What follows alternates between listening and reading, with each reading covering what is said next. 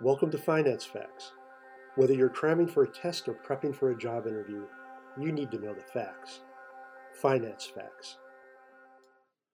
What is the market portfolio?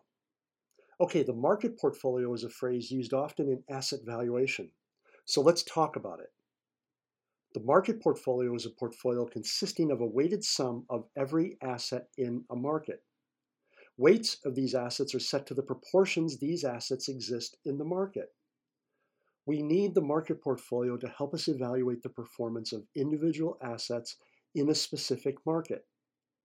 In actual practice, we select an appropriate index for the market we are trading in. For example, we might choose the S&P 500, which is a market capitalization weighted index of 500 companies traded in the United States.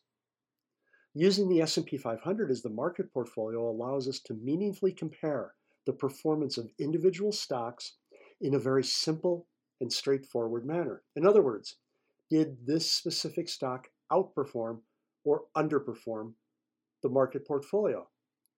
Note this restrictive real-world definition of the market portfolio doesn't meet theoretical considerations which suggest we should include every possible asset, including for example, all stocks traded in America, not just the shares of 500 companies, as well as all property, all jewelry, all bullion, or any other possible asset we could purchase.